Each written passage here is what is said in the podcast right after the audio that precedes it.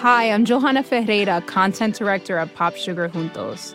Juntos is all about celebrating Latina culture, pride, our many intersectional identities, and joy. Thanks to support from Prime, there's so much to get into over at Juntos this month. From conversations with the Latina minds behind our favorite new movies and resurrected TV shows, to thoughtful celebrity commentary and exclusive interviews with some of the biggest Latin music artists today. And it doesn't stop there. Get more of the music, movies, and shopping you love on Prime. Whatever you're into, it's on Prime. Visit amazon.com slash prime to get more of whatever you're into from streaming to shopping. And get all of our latest coverage at popsugar.com slash juntos. Con amor, Johanna. This episode is brought to you by State Farm. If you're a small business owner, you know that it isn't just your business, it's your life. And whatever your business might be, you want someone who understands. That's why you might want to check out State Farm Small Business Insurance. Why? Because State Farm agents are small business owners too, living and working in your community. That means they know what it takes to help you personalize your policies for your small business needs. Like a good neighbor, State Farm is there. Talk to your local agent today. How bad are things in America right now, actually? In which dimension? They're mostly really pretty good.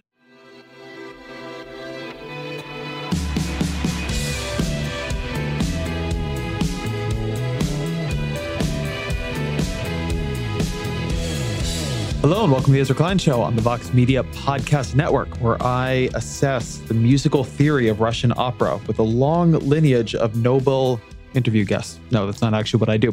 We do interviews here, and we have a fun one this week. Tyler Cowen is a economist at George Mason University, the author of Marginal Revolution, uh, which is one of the best blogs going anywhere. One of my favorite guests we've had on the show before.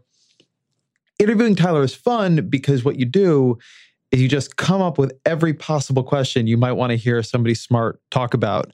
And then you try to ask them as fast as you can. So that's what I did last time. It's what I did this time. And I really enjoyed the result. I think you will too. As always, please send me your show feedback, Ezra Klein Show at Vox.com. Again, Ezra Klein Show at Vox.com. It is nice to know that people are actually out there listening.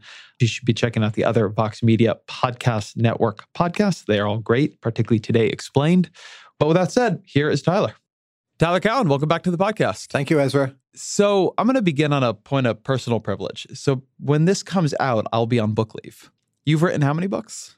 More than 15, but I forget the exact number. What is your advice for actually not just going on book leave, but writing a book? My main advice is either A, write the book, or B, don't write the book. That sounds trivial, but many more books are started than finished, which suggests, for one thing, a lot of people shouldn't even try to write books.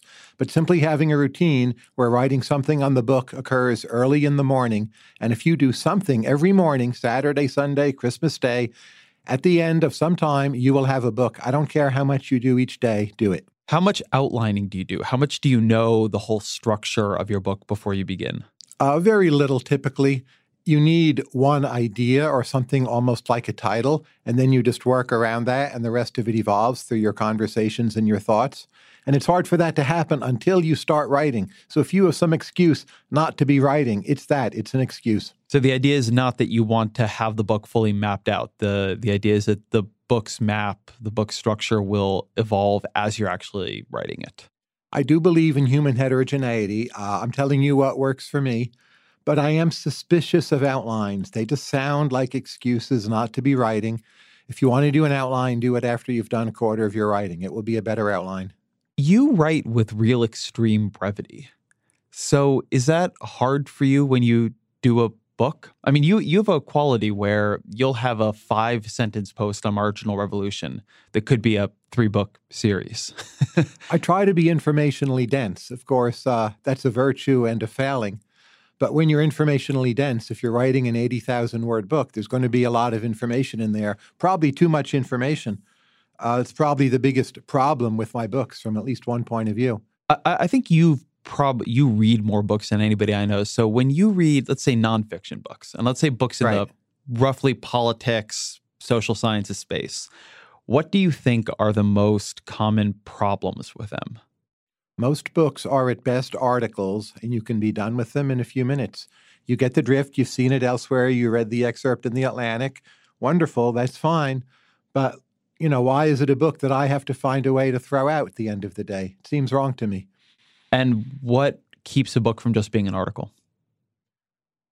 The book can have uh, a history. So a lot of books say, like on the First World War, they start in 1914 and they end in 1918 and they cover the years in between. And there's a sequence of events. Those are the easiest books to be good. Biography, you're born, you die, something happens in the middle. So as I get older, I read more and more books of that kind because you're not going to have that issue. But uh, let's say you're not writing a biography or a history. well, it gets back to my first As I piece said, of going advice. back to the Don't personal write the pri- book, right? that was not your first piece of advice. Your first piece was just keep writing. okay. Well, one of the, one of the two. But okay, so in, in books that don't have that quality, what do you think makes for the good ones? There's a new book, uh, Birth of Eurasia, by Bruno Maçães, who's from Portugal, and he did a kind of Tocquevillian journey through Eurasia, the borderland between Europe and former Soviet Union. And it's both a travel narrative, and each place he has a fair amount of detailed knowledge of it, and he's continually bringing theoretical insight to bear on different countries and how to think about their role in the New World Order.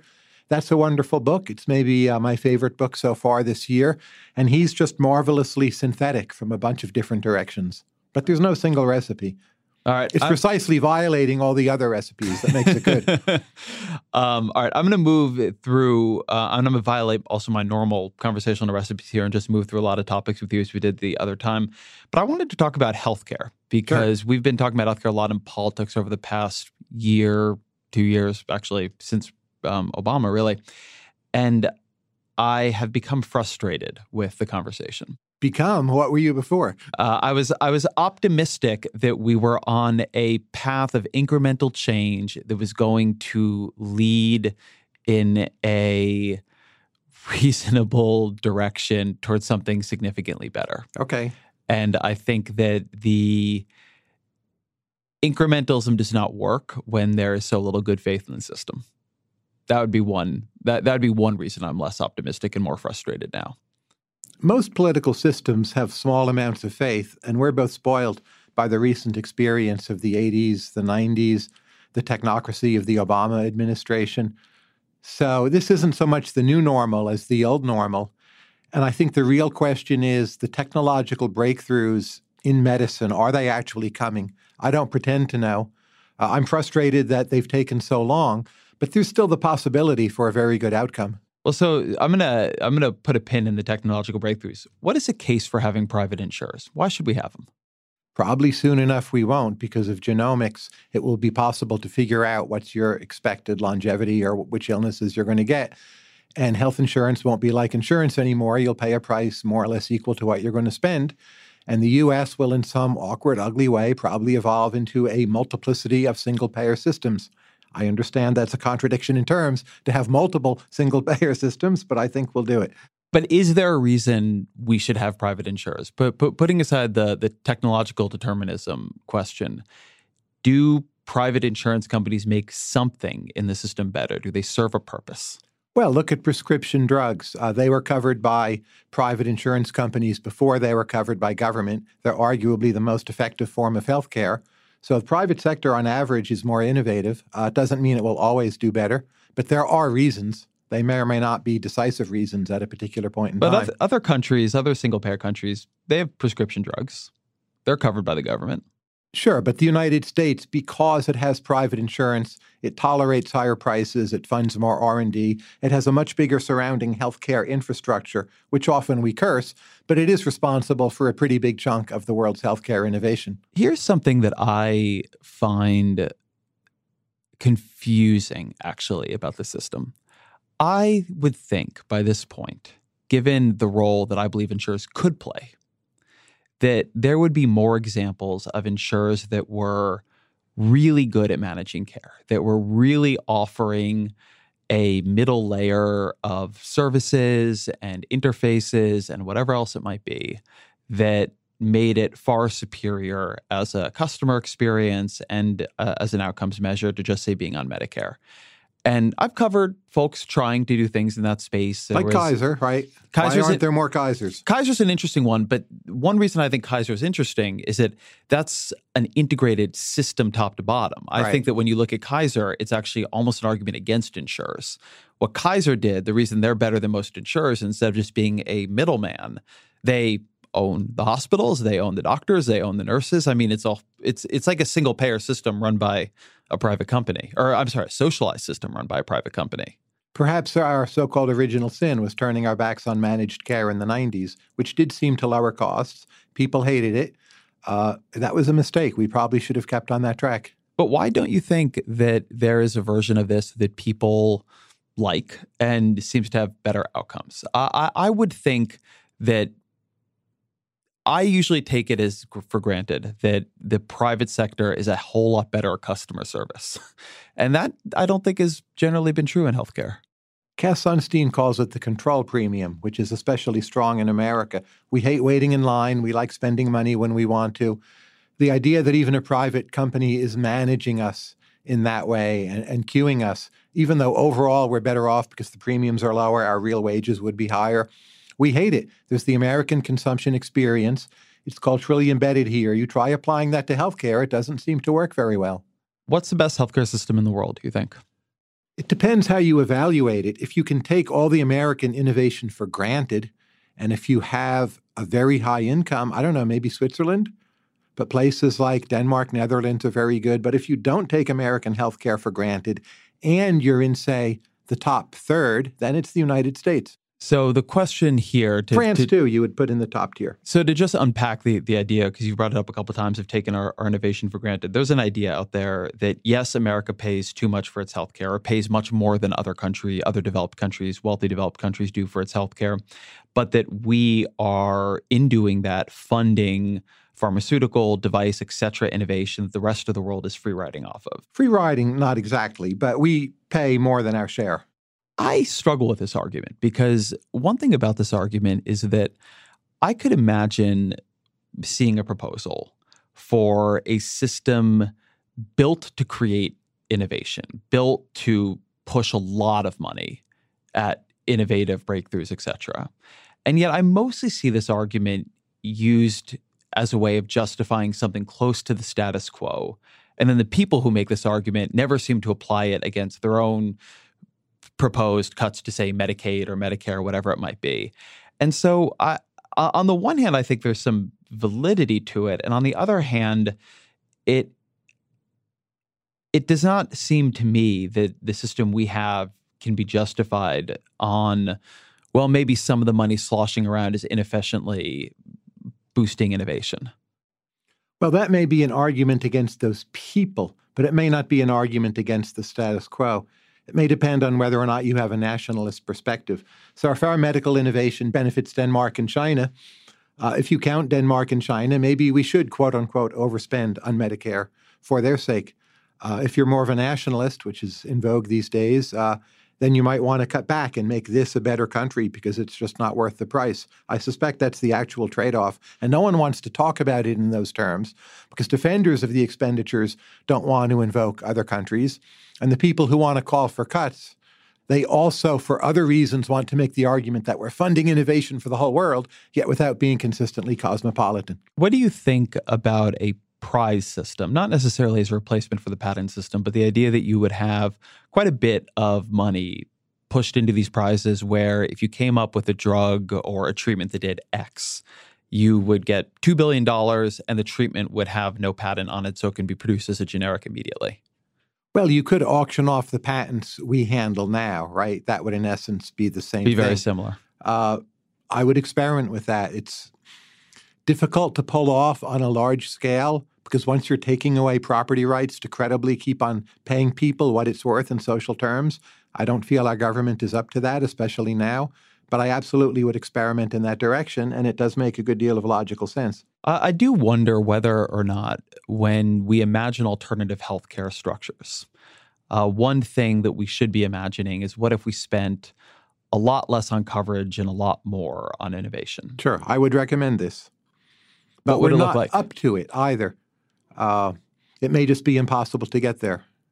And, and this goes a little bit to the idea that what people want in healthcare is not just care, but it's comfort. That's right. A They feeling want- of control. and and a feeling that if something happens, they're going to be financially okay, and that they will not they will not be put in a position where they have to say to themselves or to a loved one, "We can't do what the doctor is saying we need to do."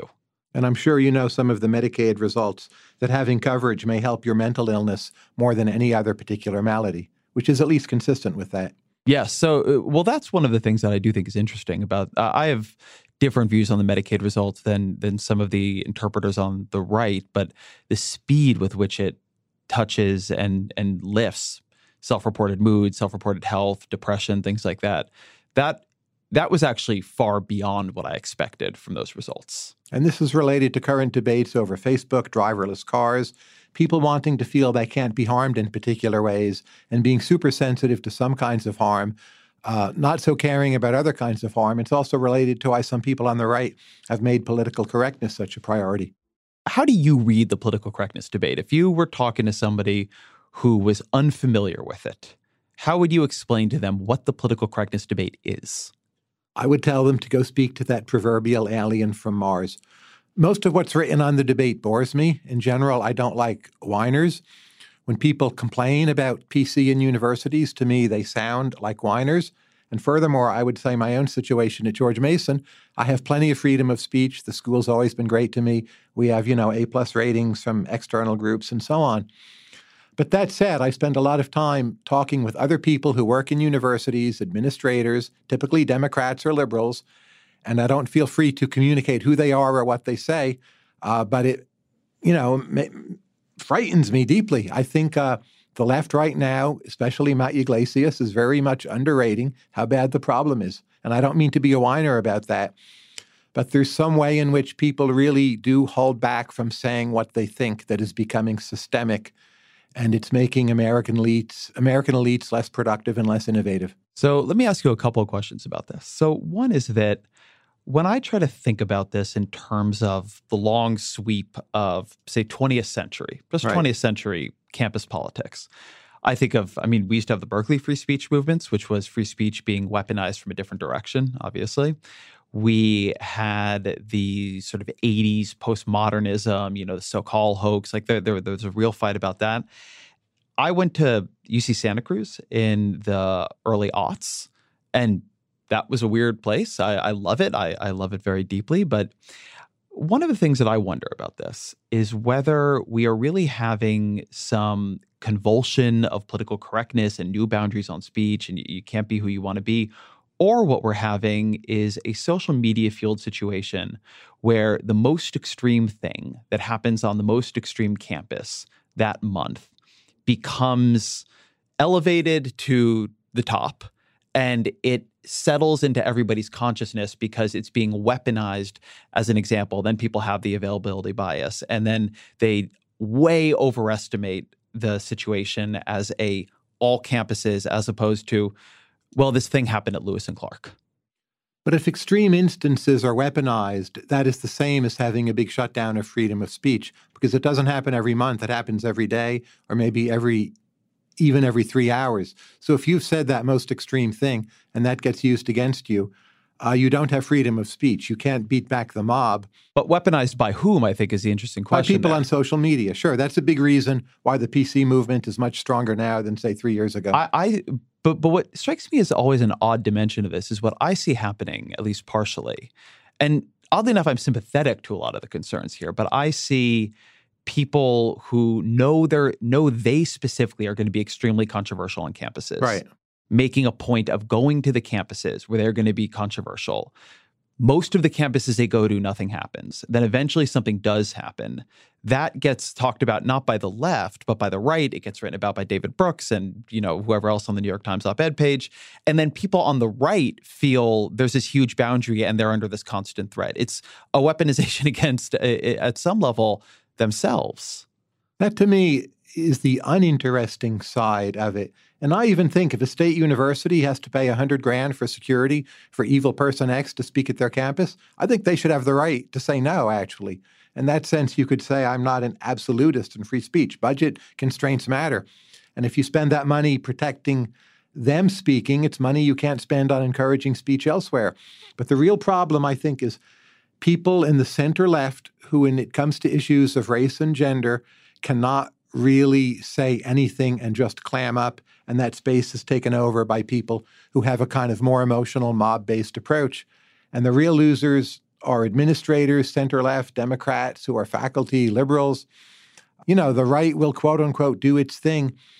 And in a way, uh, it's better for them if campuses are paralyzed in this way. So, so wait, I, I want to plot that model because I think that's interesting and worth talking about. So the idea here is that while the discourses that folks on the right are are being targeted, that actually because there's a some level of payoff to them of being seen as being attacked by be these a huge mobs, payoff, it can be a huge right? payoff. Look at Jordan it, Peterson. Look at Jordan Peterson. So what you have is sort of let's say moderate liberals who are maybe uncomfortable with some of the the parts of the harder sort of parts of the left, but do not in fact want to be at cross purposes with them, and that they are the ones who are there's a chilling effect on their speech. It's and people ben like Shapiro. this talk to me all the time. Mm-hmm. The, the world doesn't know how many cases of this there are, including people who lose jobs or lose promotions or cannot become administrators. Uh, and that's a are massive, there a lot of cases of people losing jobs? Absolutely, absolutely. Can you can you give me an example no, of one, even if you can't say the names or specifics? I can't say anything. I would be violating confidences. But two years ago, I didn't think this, and now it strikes me as a significant worry for academic. We're making academia weaker. Academia will, for a long time, be a generally left-leaning institution, and the left is eating its own, and the left being more brutal with other people on the left ultimately than on the right is what we're seeing yet again. And what kinds of things can't be said by that center left? I can't say them either. They're not things I believe. But when uh, issues come up concerning uh, sensitive topics, a lot of people just won't talk. So let me, um, to move this maybe in a place where you can talk about it. One of the things that I wonder about in this conversation and that I myself have trouble weighing because my historical knowledge is only what it is, which is not great, is we don't have a great language for battles over speech for what not what one can say but what one should say we collapse very quickly into the idea of free speech a constitutional idea you can say all kinds of things that are terrible but there are a lot of things that we agree it's good that one shouldn't say. I think that, you know, if somebody wanted to go to a campus and just begin shouting racial slurs, right. people are pretty comfortable with the idea that, that person should not get an invite, should not be allowed to be a commencement speaker, etc. Right. So then we have a fight right now, um, a couple different fights about what things should be seen as racist, what should be seen as misogynistic, what should be seen as uh, transphobic, you know, go on down the list. And that these fights are, are, are real ones. And they are ones that happen and have happened all throughout American history. And somehow we do not have a like a language for just discussing, well, what kinds of things should and shouldn't we be encouraged to say? Even though we all know on some level that the way our discourse works is that we do set boundaries on it, even though those boundaries are not constitutional. And so we're having a, a, conversation that often feels to me very unproductive, where people are arguing about who is in favor of free speech when in fact everybody is arguing and making claims in whichever way they can weaponize them about just what the boundaries on the conversation should be, which is another way of having a an argument about what the conversation and what the sort of power structures in American life should be. I agree there should be boundaries. And I also very much agree the upside to political correctness has really been significant for helping many people feel more comfortable. But that said, I still think that when, say, other students or faculty members cross those boundaries and do something wrong, uh, they shouldn't be punished in the way they're being punished now. Oh, this is so hard because you can't tell me how. I, I I feel like I follow this topic, and I see a lot of people who get very upset about the idea of being Twitter mobbed, and I see a lot of people get upset about you know getting a lot of angry letters. And I think as a journalist who is constantly being Twitter mobbed, I'm not that sympathetic to it. I feel like that's a thing where people. One thing that is true in our society right now is more people end up getting treated like public figures than felt like public figures. and that that is a, a searing experience, but it is part of this weird technological cultural shift we're we're undergoing.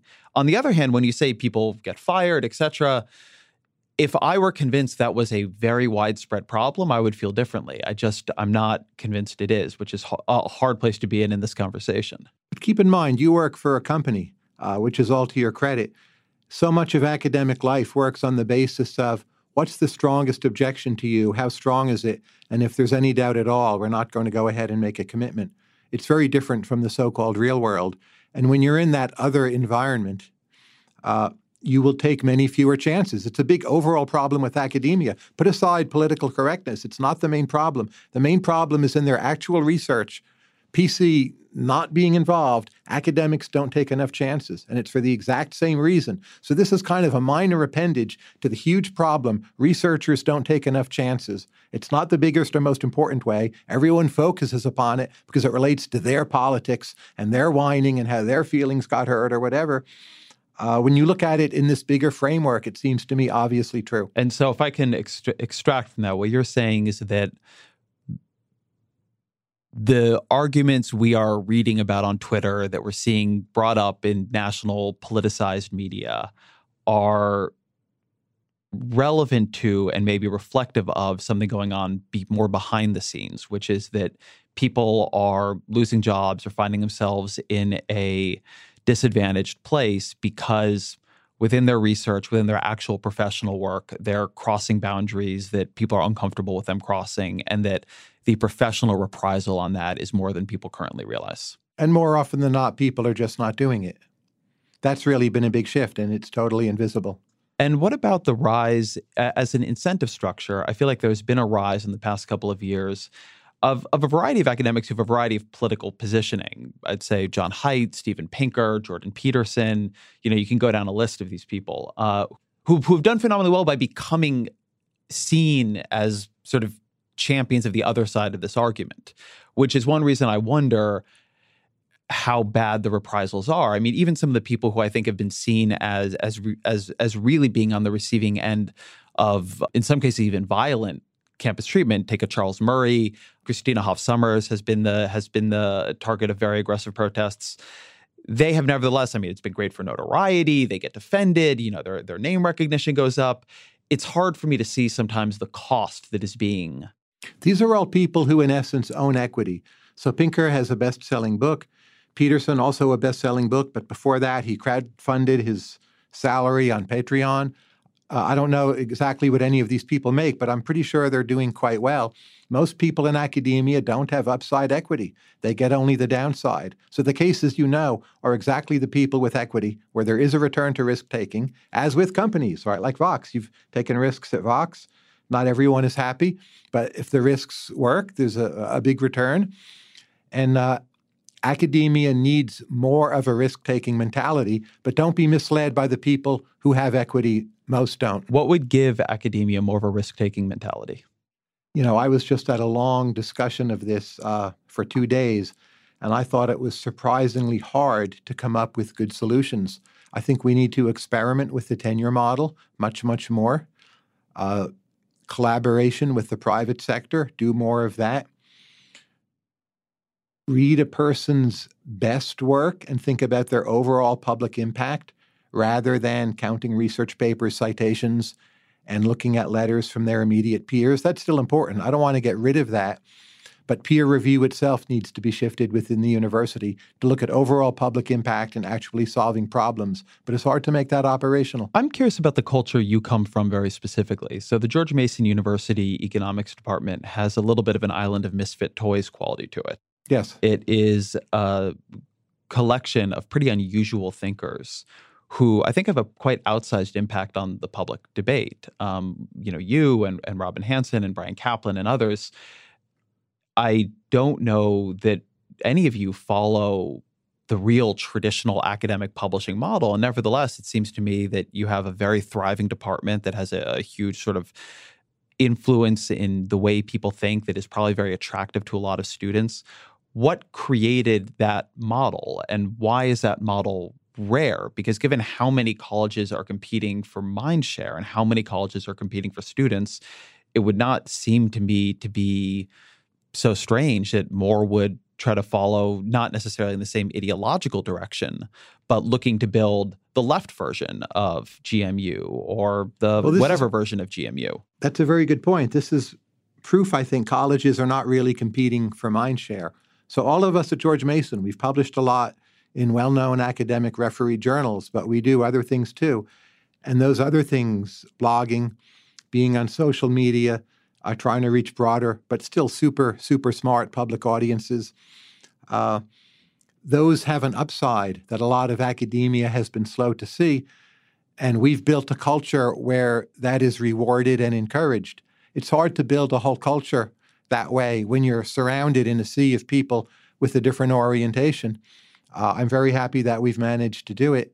But it is striking how few other schools have gone the same route. But what would you say were some of the decisions that made that happen? I mean, give, give me a little bit more on how you build a culture because building a culture is hard, but but it is a distinct thing, and I'm sure it's been discussed internally. What are the ingredients of that culture? When Alex Tabarrok and I started blogging at Marginal Revolution, which I think is 2003, and then a bit after I started writing for the New York Times, my colleagues thought, you know, what is this weird stuff? But then they began to see the kind of readers we get, the kind of response we get, interesting people we'd get to meet, uh, the value of writing, you know, say in a very good uh, media outlet. And people realized this was a complement to good ideas. It wasn't just some kind of crude popularization of something else that existed in a better form elsewhere. It was an actual creative form of its own, just as what you've done with Wonk Blog and Vox is a creative form of its own and has been recognized as such. But within universities, if you want to be mobile across other schools, the main thing you do is get the best letters of recommendation from immediate peers, citations, impact indices, and say writing a blog doesn't get you that, though it has many other advantages. This episode is brought to you by State Farm. You've heard it before like a good neighbor, State Farm is there. But it's more than just a tagline. Because State Farm agents are small business owners themselves who live and work in your community. And if you're in the market for small business insurance, who better to work with than an agent who understands what it takes? State Farm agents can help you create a personalized insurance plan that fits your small business needs and budget. Talk to your local State Farm agent today about small business insurance. Like a good neighbor, State Farm is there. Hey, this is Scott Galloway, author, professor, entrepreneur, and most importantly, host of the Prop G podcast. We got a special series running on right now called The Future of Work, where I answer all your questions on surprise, the future of work. Questions including what are we missing when we work remotely, or how do we handle work life balance when a major opportunity comes knocking? From the provocative to the technical, we're offering insights you won't want to miss. So tune in to the future of work, a Prop G Pod special sponsored by Canva. You can find it on the Prop G Pod wherever you get your podcasts.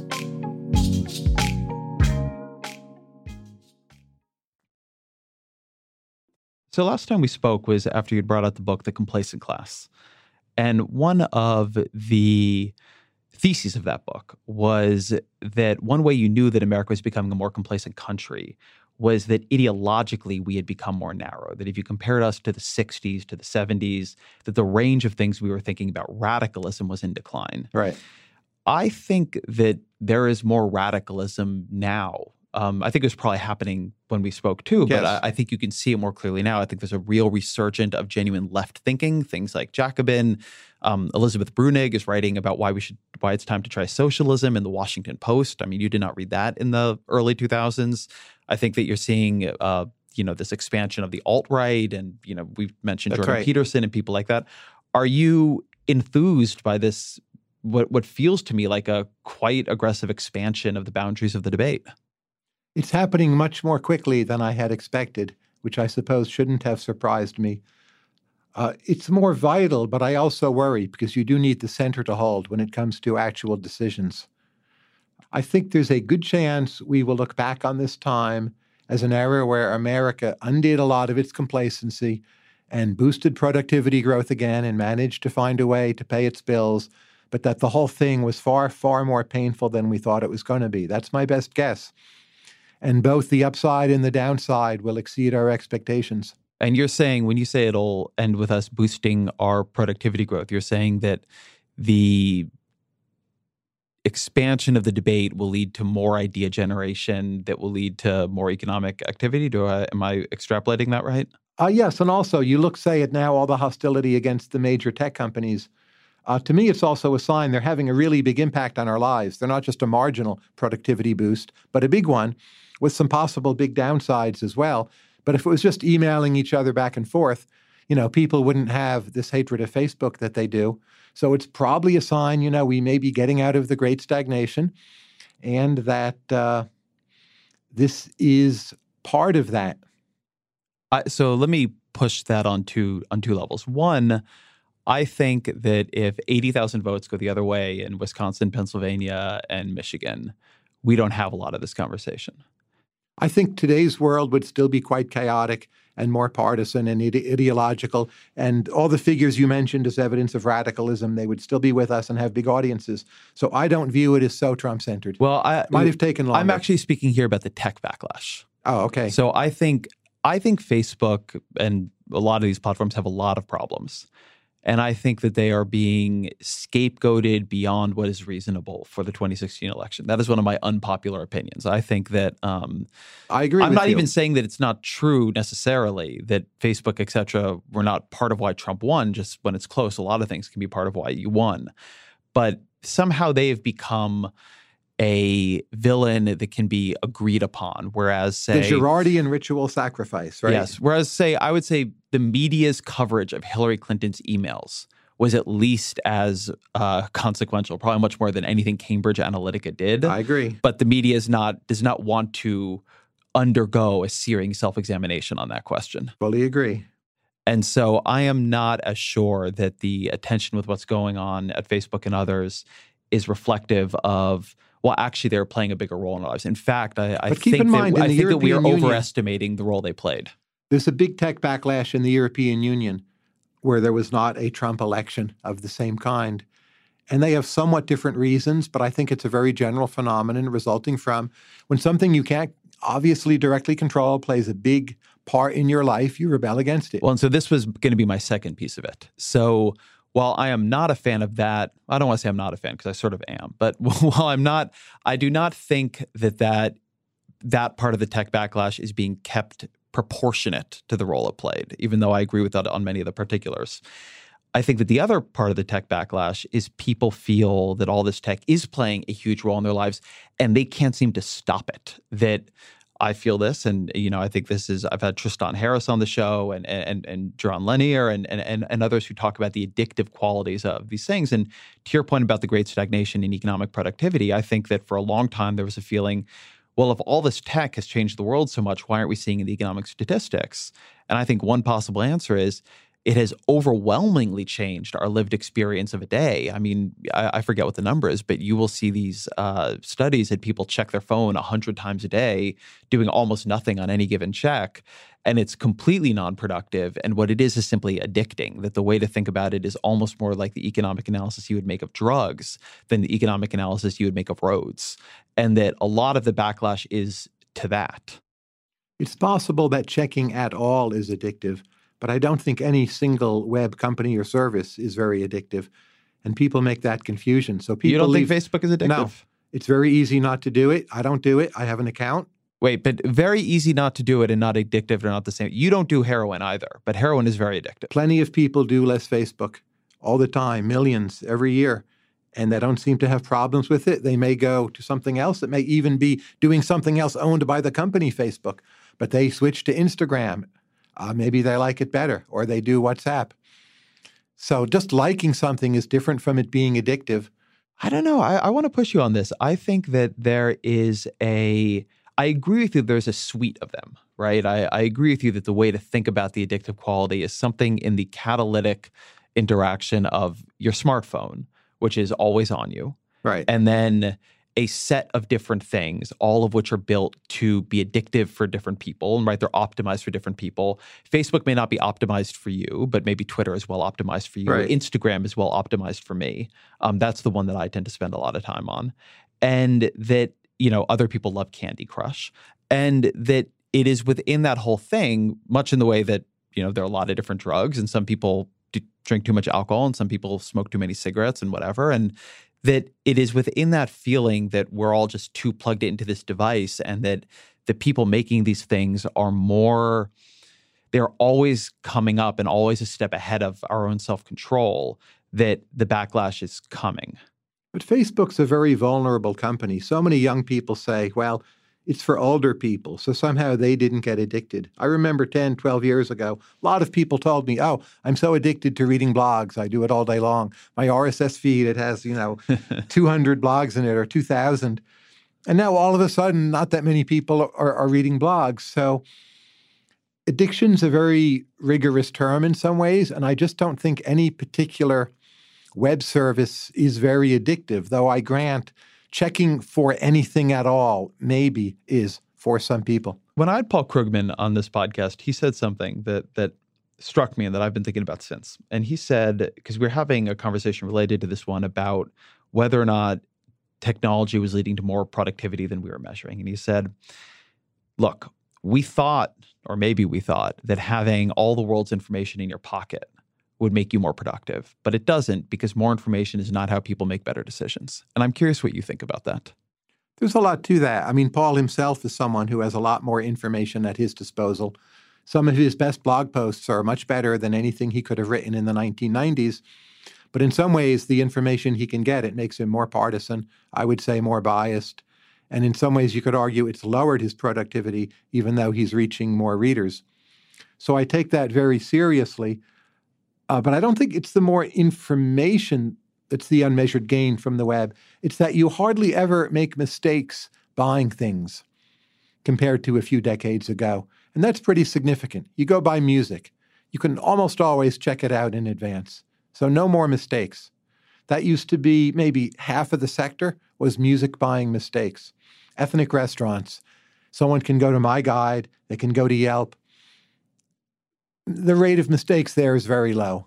You know where to go. Someone can just email me, ask me. Uh, I don't know how big a gain that is, but people aren't looking there. And that's significant. And because there's something at stake, some other purchase, you have an incentive to get it right rather than just someone dumping information in your lap and requiring you to somehow process it in a new and better way. I want to think about this for a minute. How often do you buy things by mistake? I think that's a different question than how often do I feel mistaken in the things I bought. So you might just, make a category mistake, like, oh, Ezra needs a new snowmobile this year, and that's a mistake because you should be writing your book. But you'll buy the best snowmobile relative to the money you have to spend. So let me let me try to let me. Given that I've not thought about this idea much, I'm going to push on it without being confident in my counter arguments. Um, number one, I think that I end up buying more stuff impulsively, thinking that because it has five stars, it's going to make my life better. But I think a more radical critique of this would be that the kind of materialistic structure that we're talking about, where people don't make mistakes on what to buy because they feel very confident what they're buying, it's just us buying a lot more crap that ultimately doesn't make us any happier. So, how much of a welfare gain that really is I think is an open question. I'll give another version of that, which is restaurants. When I was young, right, when I was in college, let's say, I was in no way a foodie, right? I didn't know shit about food. Mm-hmm. When I went to restaurants that now I would think are not great restaurants, I was real happy about right. them. I was I I had a great time at the Cheesecake Factory. I remember there's a place I used to go with my girlfriend at the time. It was like on the wharf near Santa Cruz. It had a nice view. Like in retrospect, that was not good Italian food. But I was thrilled. And then my taste got better and I'm eating like what might be better food and I'm definitely no happier about it. So so what is what is my welfare gain there really? You're so praising of humanity today. I'm delighted to hear this. I think it's showing correctly that what people seek is not mostly happiness. They want to be happy at a certain level, but they aspire to be particular kinds of people. And this is a, a noble vision, itself inspiring. So you wanted to be like a better Ezra. I want to be a better Tyler. The information helps us do that, having a different and, in some sense, more interesting kind of taste. And maybe it doesn't make me happy to write an ethnic dining guide, but I don't maximize happiness. So uh, it's the most optimistic thing I've heard all week. so then the other the other version of this, I think, is one of the criticisms you hear of hyper optimization. And I think that's a version of what you're talking about. We are much more optimized in our purchasing. Oh, you're looking for a restaurant that is in Fairfax, Virginia, that is Szechuan food. Well, you can find the best reviewed restaurant in right. Fairfax, Virginia that is Szechuan food. Or, oh, I'm looking for a book on urban policy. I can find the best reviewed book on Amazon about urban policy. Uh, the compared, you you will often hear the comparison made to when you read the paper and you were not getting it served up to you what it thought you would like but in fact your eye would be caught by something that you know you didn't know you wanted to read about and it would spark an idea and that would be great or in music spotify discover has a very very specific view of who i am and that is a person who likes extremely sad ambient techno music. Just really, that is what I like. And it is true that that is one thing I like. Um, I like working to that kind of music. I have a lot of trouble telling the algorithm to see me as a fuller person than that. You can email so, me for a chipper music recommendation. Well, I, I, I won't could. send you Mahler. But but so the, the the question I'm asking there is whether or not that optimization has a loss in growing who we are. Here's another general way to look at it. I think many people agree the internet subsidizes weirdness in some way and niche tastes. And those can be very good or they can be very bad. But if you take like the normal Americans who hold this country together and you ask, like in your heart of hearts, do you think most of those people are actually pretty weird? I do. And that means the internet is giving them a bigger subsidy than maybe it appeared at first. And there's going to be collateral damage from that, as there's been with the printing press, as there was from television. Uh, but there's an overall record of new communications technologies doing very wonderful things for us. The transitions being very bumpy and rocky.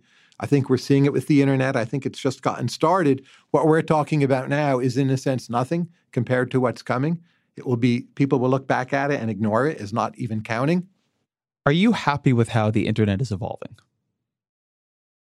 I think it is too soon to tell. Uh, the famous Chinese proverb I still I think there is an ongoing chance, which is not trivial, that the whole thing turns out to be a mistake. But the expected value is very, very high. The returns from simply being able to access so much information and be matched better with other people and to have your weirdness be expressed and to have your identity, you know, people with sexual identities that are unusual, they figure them out earlier. For the most part, I think it's a much better life when that happens. That's an enormous gain, for instance. I think that's likely to outweigh the problems. Did you read the piece the New York Times ran about the guy who had cut himself off from the news entirely? I love that piece. I linked to it. Uh, I, I giggled when I read it. What he had to do, he had to like barricade himself in this cabin in some part of the country I haven't been to for 20 years. Yes, I did. So I read that piece, and that that was one of those pieces where I think the internet's initial response to it was this is amazing trolling from the New York Times. I mean, I, I really think the New York Times is underrated as a trolling institution. They're very good at that. Both left and right. Both too. left and right. But I also thought the guy had a point when he said that I, think that if he if they had not had the kicker on that piece where he said, you know what, I've decided to put my time into restoring this old mine nearby into like a good marshland. And I'm like putting money and time and I'm making a difference in my local community. And I've decided that that is where I'm going to specialize and that it is absolutely not useful in any way for me to read political news. I, you know, as somebody who does political news and sometimes thinks people would be better off checking in every couple of months and just seeing if anything has changed. uh, I had sympathy for that. It's not how I choose to live my life. And I don't think it would be good if a critical mass of people did. But I think that there is a tendency to hate on that, to see it as a as a kind of privilege when you know, one thing that worries me about the internet is a feeling that we all need to somehow be involved in everything, even though the way we are involved is not consequential. And even though that kind of involvement and that kind of distraction and that kind of attention takes our effort away from things where we could have a bigger impact in our communities, in our work, around our families, etc. There's a kind of loneliness epidemic in America today, and a lot of the political reactions we see are a reflection of that. So if you're really involved in your own projects and volunteering and working with other people to get other things done, those experiences will be so vivid politically, you won't overreact that much. You may care deeply, you may get very pissed off at certain things that happen, but it will be a pretty healthy balance. So there's this loneliness epidemic. And then you want to ask, well, that epidemic, how much is it driven just by higher wealth? How much is it driven by some feature of what America is? How much is it driven by the internet itself? If you believe the latter, it's driven by the internet itself, you'll arrive at a pretty pessimistic view of the internet. But if you think it's driven by wealth and something about American culture, you might then think the internet is helping us mend the loneliness epidemic by bringing us into contact with, you know, like-minded weirdos or something. And I suspect that's the case. You have people feeling less lonely at all sorts of fringes, again, not always with good results. And uh, there's also within the internet the promise for curing a lot of our political overreaction by fixing the loneliness epidemic and bringing us more into the kinds of face to face contact that keep us involved in real human problems right in front of our eyes that bring out the best in us. All right. I, so I'm optimistic I today, stro- too. I strongly disagree with this, but I want to separate it into two parts. So, one, I do not see evidence and I think there's some evidence to the contrary that the internet is curing the loneliness epidemic. I think no, I'm not saying it, it worse. Okay. So, so, so, I'm so saying we give me don't your know. give me your give me your take on this one more time because it seems to me that it's something we're learning about the internet. A- And I'll speak to my own experience here. I do a fair amount of business travel, and I don't like it. and I am never more likely to turn to the internet than when I feel lonely. Um, than when I'm not with my wife or my friends. I'm never more likely to go onto Instagram or something and and and look for some simulacrum of connection. And I, I, I invariably feel worse. And I think that there's a way in which we have come up online with a lot of things that they like if you explained them you'd say yes that is a cure for loneliness and then if you experience them you wouldn't. It's like cotton i, I don't love the analogy of cotton candy because i don't think the idea is these are empty calories but there are certainly things you can eat where if you explained it to somebody you'd be like yes that will keep people from starving and then you give it to them to eat it's like well actually i missed something fundamental about what you want when you're eating and and that feels to me to be the internet around loneliness Most of the most interesting people I've met in the last 20 years, I've met through the internet, including you, including my wife. They're way more interesting than the people I met, say, the decade before that. So that's an enormous plus. You say you don't like business travel. Uh, I guess I do, but think what you're saying. You you do business travel because you have to do face to face, and these are not all evil people you're meeting. You're saying, well, face to face doesn't thrill me that much, you know. No, I'm saying that being alone in hotel rooms at night doesn't thrill me that much. Well, that's part of face to face, though, right? It's No. actually a Fair bundle. enough. it is actually a bundle. I take your point on that. And uh, this ennobling side of the internet is something the internet can itself teach us. So you see threads on Twitter, how to use Twitter properly. I think it's quite possible that five years from now, uh, just as we've come to terms, you know, with various foods in our diet, not everyone has, but you know, obesity rates flattened out. Uh, we will come to terms with, say, the problems of Twitter and Facebook, and people will learn the better practices. We I have in might most be right. other areas. So I read a, a long Twitter thread. I'm worried I'm going to get this name guy's name wrong today. Um, but but you actually tweeted. I found it from you. So Michael Nielsen. Yes, Um, he works for Y Combinator, a brilliant man, he- highly underrated, he- always worth reading. and he wrote a Twitter thread about why he likes Twitter and how he uses it. That's right. And I'm somebody who has a lot of agita on my Twitter use because it's very political. And I read him and it's like, that's a much better way to use Twitter than I'm using it. Like that, that that's what I, I I need to do to actually curate this, not towards what I think I should be doing, but towards what will actually make me happier to do on it. I actually one one counter thought to my own intuition on this. I do not know this for sure because I'm not that involved in the subculture.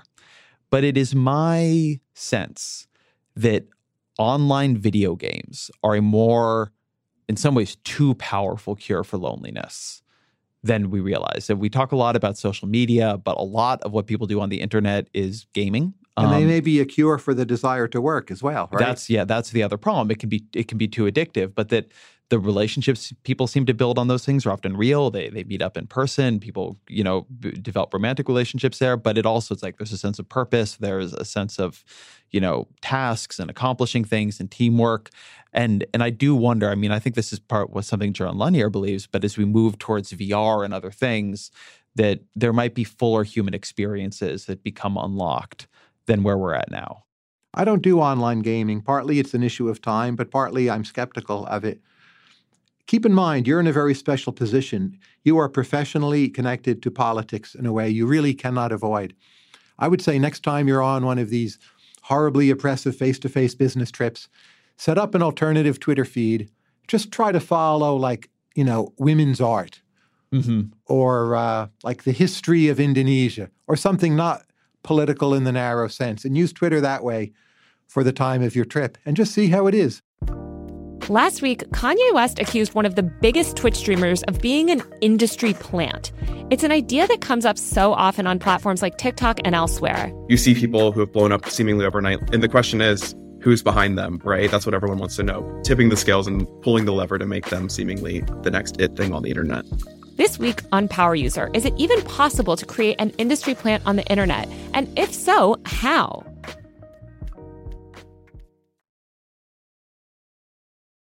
So let me go to something else you were talking about. You you were saying how you think there could be some cure for our political overreaction. Uh, that people will experience what it is like to to engage, and that, that that will keep things in perspective. Something Yglesias talks about sometimes is the way in which the reaction that American liberals are having to Donald Trump is confusing if you think about the way many Austin liberals react to living under the Texas state government. Right. That the Texas state government is in many ways more conservative than Donald Trump, that Texas is a much more conservative state than the United States is a conservative Correct. country, that the, the the disparity there is more dramatic, and yet people seem acculturated to it.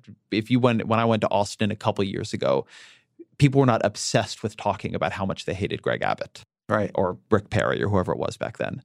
Why do you think that is? That's what makes me a little skeptical. What one thing that I note is that people feel much more confronted by the national political conversation at all times in a way that is out of proportion to how they react to disparities between their politics and the politics under which they are governed in other facets of their life. Again, we both live near Washington. We spend most of our time dealing with people embedded in this. Most Americans are not so embedded in it at all. But it could be we'll return to the norms of late 19th century politics, where things are much nastier and partisan. And you have a lot of unreliable decision makers in the presidency, and truly bad things come from that. It would be worse today. A bigger government, nuclear weapons. I don't think we should view this as a trivial problem.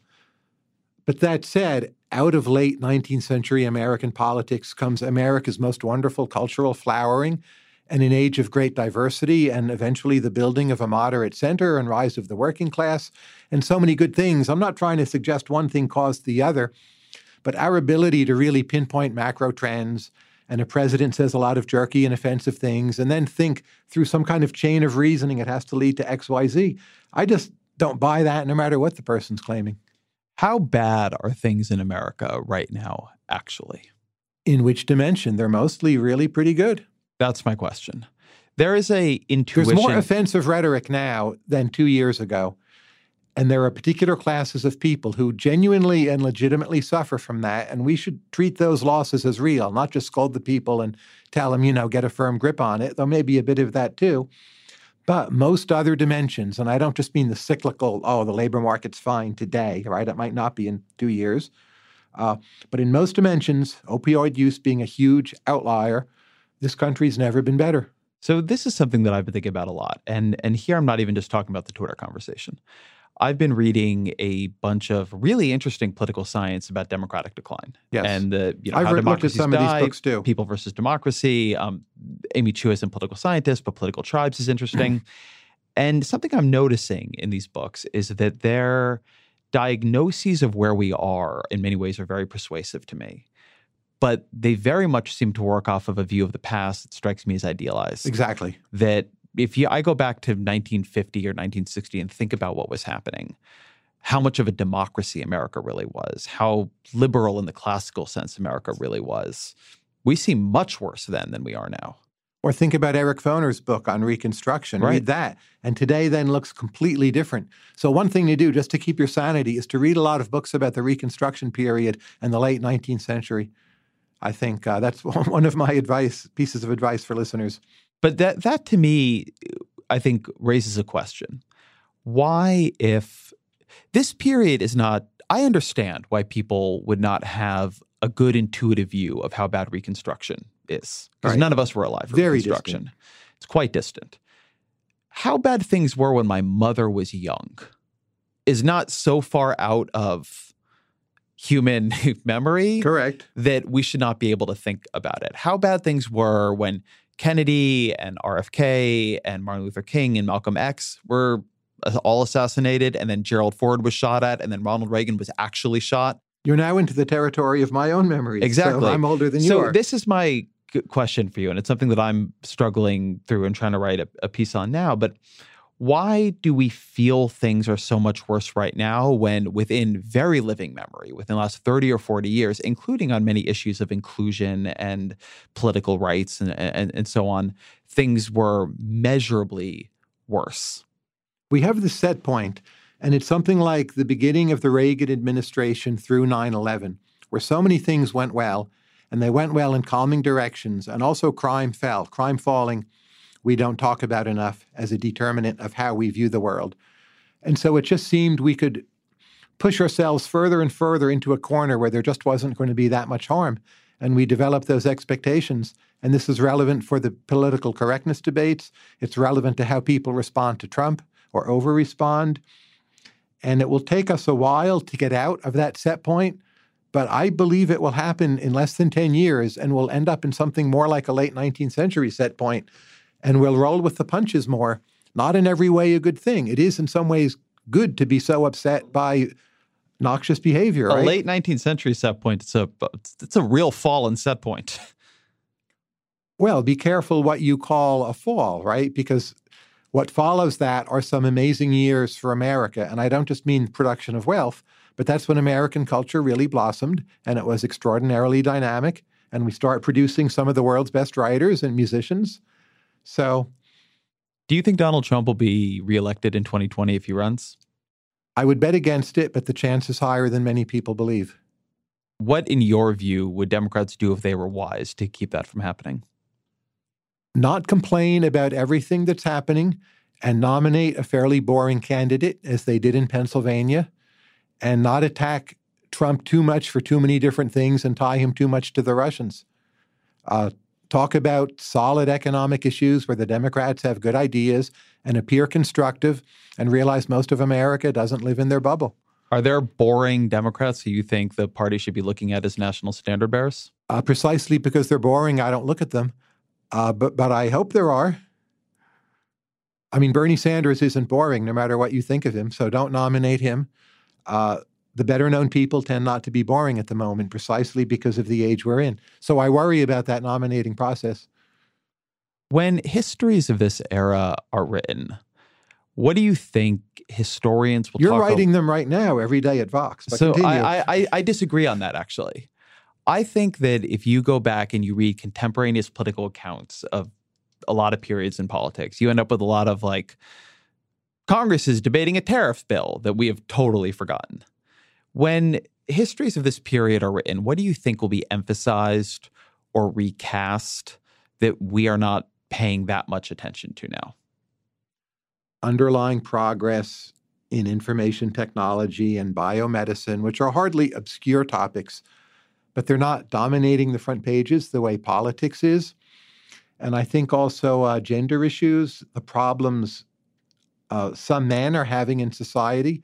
You see this in the new Chetty paper about the difference in outcomes for black men and black women. Yeah, that paper is very disturbing. Very scary. But also for, for some class of white men, you see something similar. And again, this is hardly an unknown topic, but I think talking about this should be something much, much bigger. And academia is not up to it because of our discussion earlier about political correctness. What's your interpretation of why Chetty et al. found what they did on that paper? And and just for folks who haven't heard it, what they found in that was that even an, an African American child born into a very wealthy African American family had less chance of ending up wealthy than a white child born into a significantly less wealthy family. But keep in mind the gender distinction. So, black girls born into well off black families do fine in terms of subsequent mobility. The whole problem is in black males. That's what I take to be the most interesting and result. What was your. Uh, that a guaranteed annual income won't solve a lot of our problems.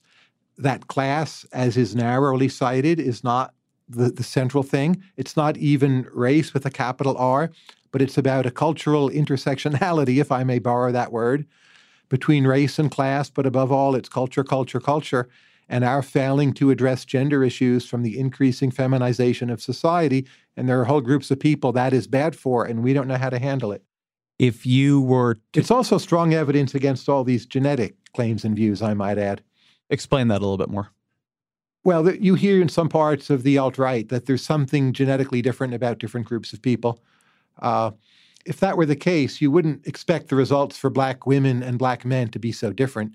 You might think, well, genetically, something's passed down to black men, not to black women, but for white people, then it's not the same. That's highly unlikely.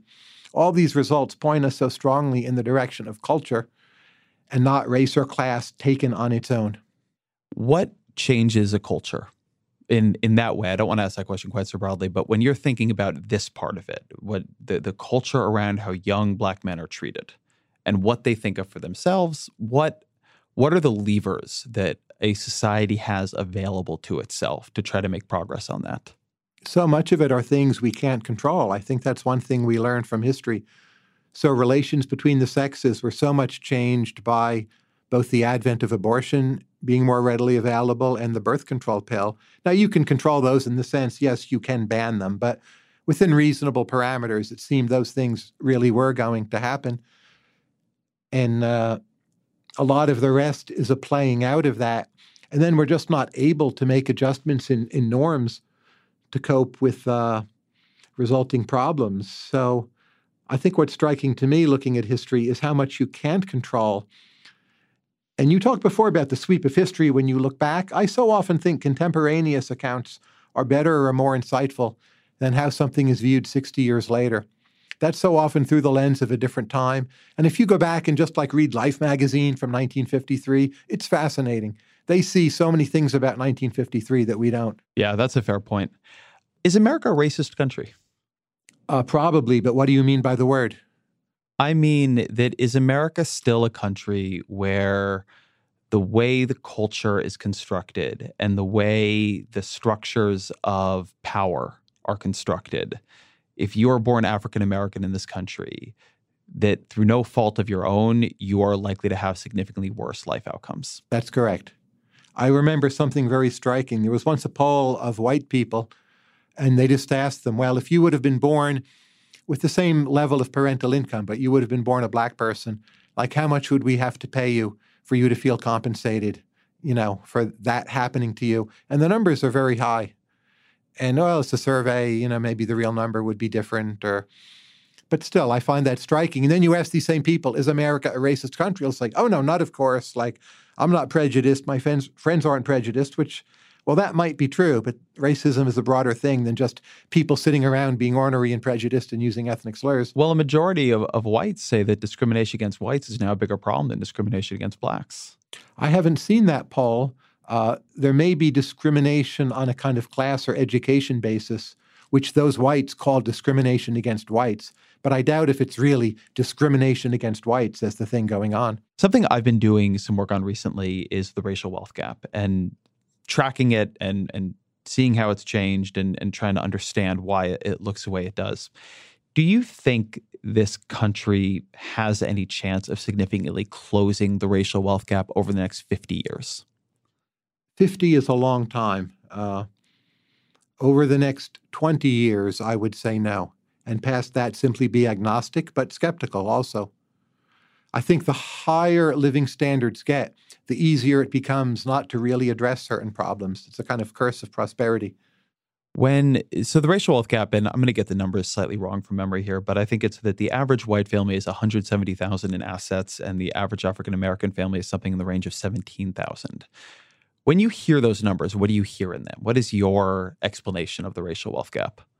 That there are barriers uh, on the income side and education side, there are big issues, but also just access to equity markets in cultural terms. The idea, well, African Americans should be buying more homes, I'm not sure the rate of return there is that high.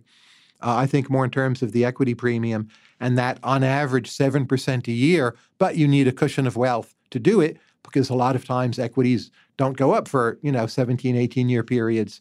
That's why it's very hard to get out of. If you had 50 years running straight uh, where African Americans were earning equity rates of return on their wealth, uh, that would work wonders, but it's hard to get into that corner. Have you read The Color of Money? The Color of Money. Who wrote it? Uh, I think that means I haven't read it. yeah. Yeah. It's a very good book all about the disparate access to credit markets, which I, I, think is it's interesting you bring that up because when I read that book, that felt to me like a big piece of the story you don't hear. You hear about housing, and housing is obviously part of that, but this is a story of differences in banking, differences in credit markets, and and it's interesting that you know one of the points she makes in that book is that there has continuously been a dynamic in in, in the African American community where money gets put into institutions that then funnel the money out into white communities where there's a higher rate of return.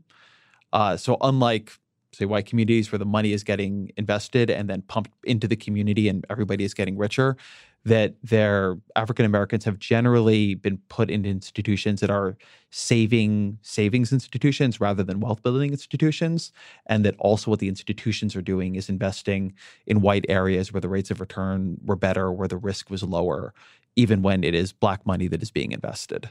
I would stress equity more than credit. Credit is a mixed blessing, of course. Mm-hmm. And if you think the expected rate of return on home ownership is not as high as people sometimes seem to think, then simply having people get more mortgages, you make them less diversified, more vulnerable.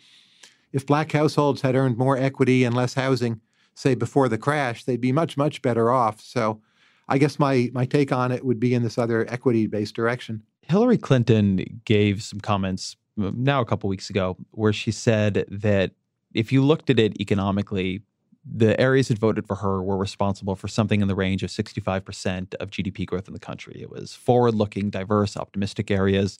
Areas that voted for Trump were backwards looking, you know, not producing as much economically. These comments, I think, uh, have have rightfully been uh, criticized for her whole comments, as usual, are a little bit better than this. But the, these comments, I think, have rightfully been criticized uh, for maybe not being the most gentle way to talk about this. But what they reflect is an urban rural divide that is both politically deeper and economically deeper than it used to be. And if that keeps widening, that feels to me like a genuine form of instability in a country where our political institutions are constructed to amplify rural power. I'm curious how you think of the, the urban rural economic divide right now. I feel we're building another divide. So keep in mind, a lot of entrepreneurs voted for Trump, as far as we can tell. A lot of well off people, people you might call dynamic. So you can slice and dice the data by region, as Hillary Clinton did, but that doesn't seem like the deepest look at the data. If you do it by individuals, uh, you have to infer from exit polls, but it seems a lot of entrepreneurs vote Republican, right? You're talking about small business owners, things like that? Or just wealthy people in areas like finance. Uh, and more of them, I think, voted for Trump than were willing to admit it. So, you know, the urban rural divide, rural America is disappearing. They may still hold seats in the Senate, but that war will at some point be over because there's partisanship, some kind of connected ideology is being taken up by non leftists outside of rural areas. And I think exactly what we're seeing now is that it's no longer just an urban rural divide. And media's missing that story. They're always sending people out to West Virginia or somewhere to write about the hillbilly elegy. I mean, that's important. It's a good thing we discovered that in J.D. Vance's book. But at the same time, the ease at which people on the right who have nothing to do with that have picked up the memes is the real thing going on. And I'm sure you see this in Republican Party politics. Is like Paul Ryan, you know, hillbilly elegy? I don't think so. Well, this is a weird thing to me about hillbilly elegy, and and I had JD Vance on the show and we talked about it. I don't think you could find a book that is actually, in some ways, less descriptive of the election than Hillbilly Elegy. I think that I I both like that book quite a bit, and I think if you read it, far from it being a book about these areas have just been forgotten, they need more attentive politicians and more sympathy. Hillbilly Elegy is a, in some ways a condemnation of them.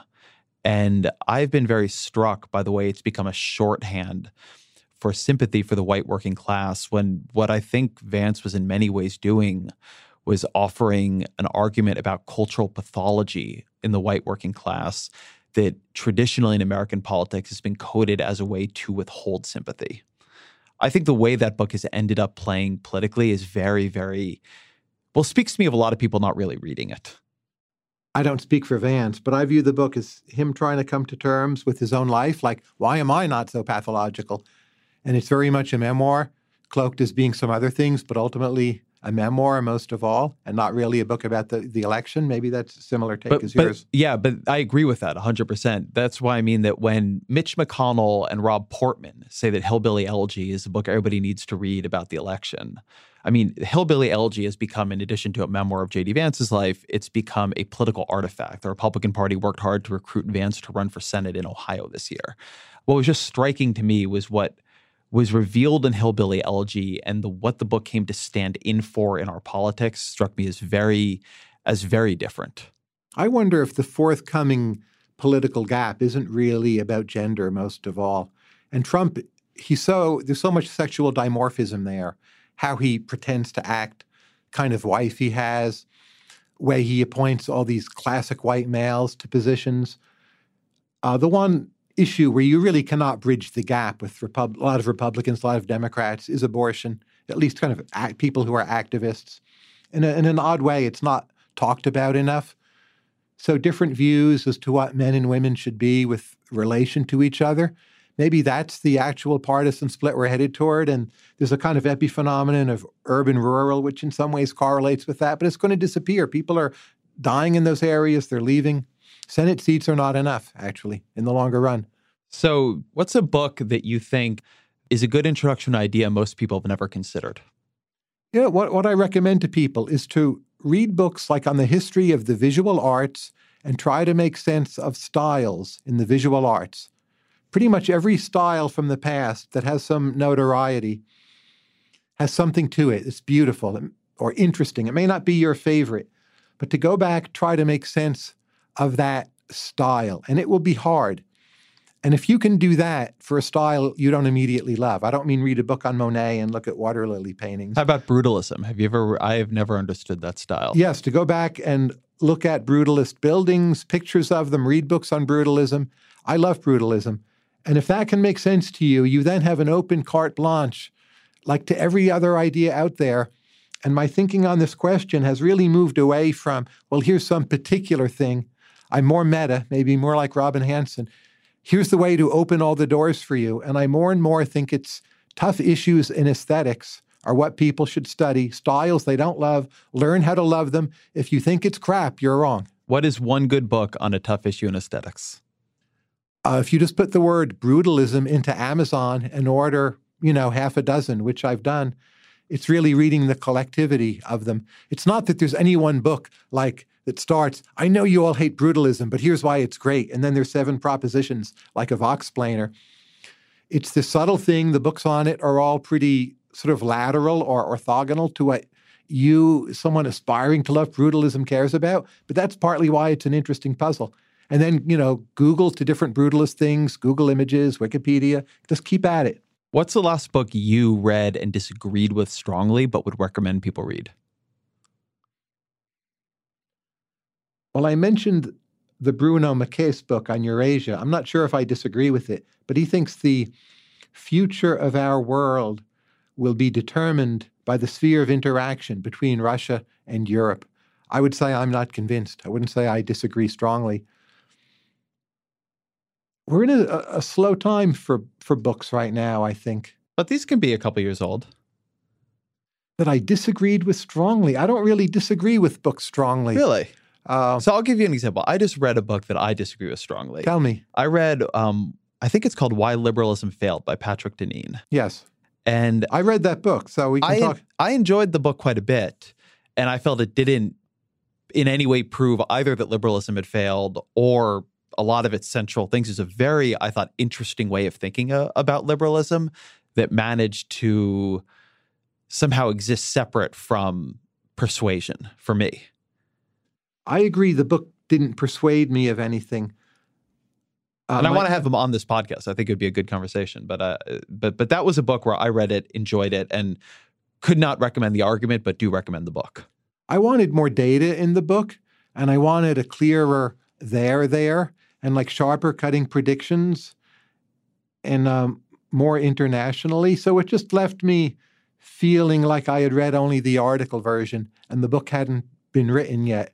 You know, David Brooks, Ross Douthat wrote it up is important I was excited to read it. It, it was okay. Didn't do that much for me. And the go back and reread the classics is really where but, I'm at now. But give me your why liberalism failed. I, I, I it I, hasn't failed. No, no, your version of that book. You you recommend so many books. I'm going to get a couple book recommendations out of you. I'm not only getting meta. Plato's Symposium. I re- reread not long ago. So there's a whole bunch of speeches about what love really is and they're embedded in the context of this drunken party where people are actually complacent and not getting up and doing anything at all. And the best speech is by Aristophanes. And maybe the coherent way we talk about love and the erotic is in the context of fiction. And when you try to say something coherent about it, you don't get anywhere. And the, the way in which Plato, through Socrates and the multiplicity of voices, the sophists, Protagoras, gives us deep truths that you can't boil down to a single point of view. I want to reread uh, more Plato, and I will recommend Plato's Symposium. Tell me how to appreciate Plato, because actually, I think that's a good that's a good recommendation here. Because I read a bunch of Plato in college and recognized the way in which I was reading it to understand the history and development of philosophical discourse, but also the ideas were so peculiar and and given what we know now, so you know, so off that I had trouble knowing what to take away from it. So if you're going back to reread it, tell me if I went back to reread it, what kind of perspective I should have going in to get a lot out of it. I'm a big advocate of the idea of mentors. They can be temporary or, or partial, but you need a Plato mentor, someone who really knows it, who will, if only in a limited way, work through the book with you. Maybe just you meet, you know, twice for a meal and talk about different sections. You need to read it about five times, get the edition with the notes by Seth Benardete, his essay at the end, and the essay by Bloom, and read that about five times and have a Plato mentor. Even if you decide you don't want to do that anymore, you'll have like learned a thing that is quite significant above and beyond what you get from symposium. What are a few of your favorite biographies? The Ulysses S. Grant biography, Chernow, is a good recent one. I'm reading that right now. I think it's excellent. Uh, his biographies in general are wonderful. Uh, the Walter Isaacson biography of Leonardo was very good. I don't know that I have favorites. I have favorites at any point in time. I love reading about Renaissance artists.